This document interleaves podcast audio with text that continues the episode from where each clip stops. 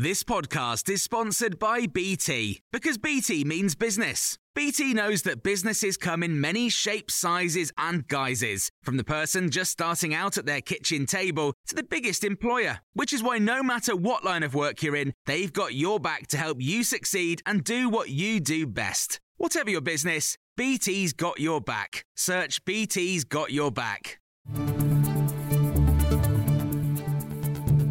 This is your Times morning briefing for Monday, the 21st of August. Nurse Lucy Letby is being sentenced later for murdering seven babies and trying to kill six others.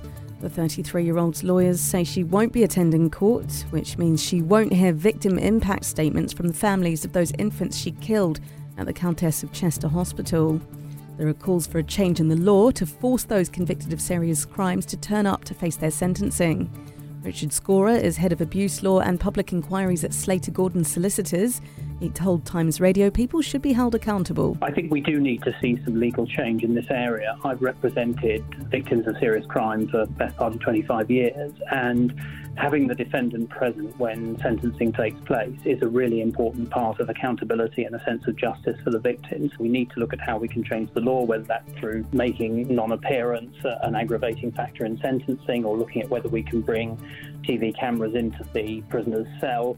Meanwhile, Lord Carlile of Berriew, a crossbench peer, is calling for a foreigner to head the independent investigation into circumstances leading up to Letby's crimes. The Times Home Affairs editor Matt Dathan told Times Radio why. He fears that uh, that, that any British uh, senior medical figure will be um, maybe inhibited by their relationship with the NHS, and they might bring in this um, underlying pro NHS bias. And so he wants a, a a figure, a medical expert, pediatrician from an English speaking country like Australia, New Zealand, or Canada to come in and sit on the inquiry alongside the judge.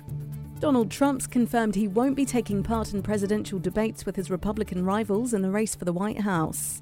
The ex president said one latest poll showed he had legendary numbers ahead of other hopefuls to be the party's nominee for the 2024 election. The 77 year old wrote on social media that the public knows what a successful presidency I had. The first tropical storm to hit California in 84 years has started bearing down on the US state.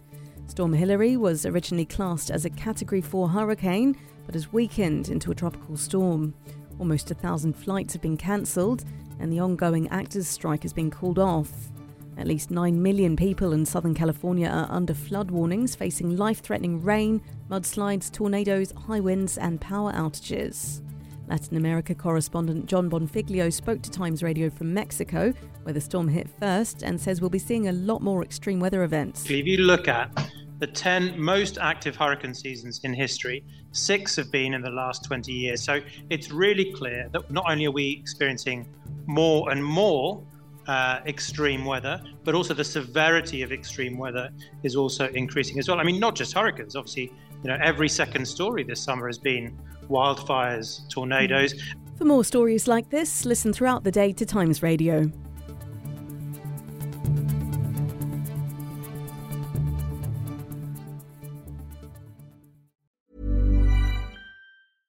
Imagine the softest sheets you've ever felt. Now imagine them getting even softer over time. That's what you'll feel with Boll and Branch's organic cotton sheets. In a recent customer survey, 96% replied that Boll and Branch sheets get softer with every wash. Start getting your best night's sleep in these sheets that get softer and softer for years to come. Try their sheets with a 30-night guarantee. Plus, get 15% off your first order at bollandbranch.com. Code BUTTERY. Exclusions apply. See site for details.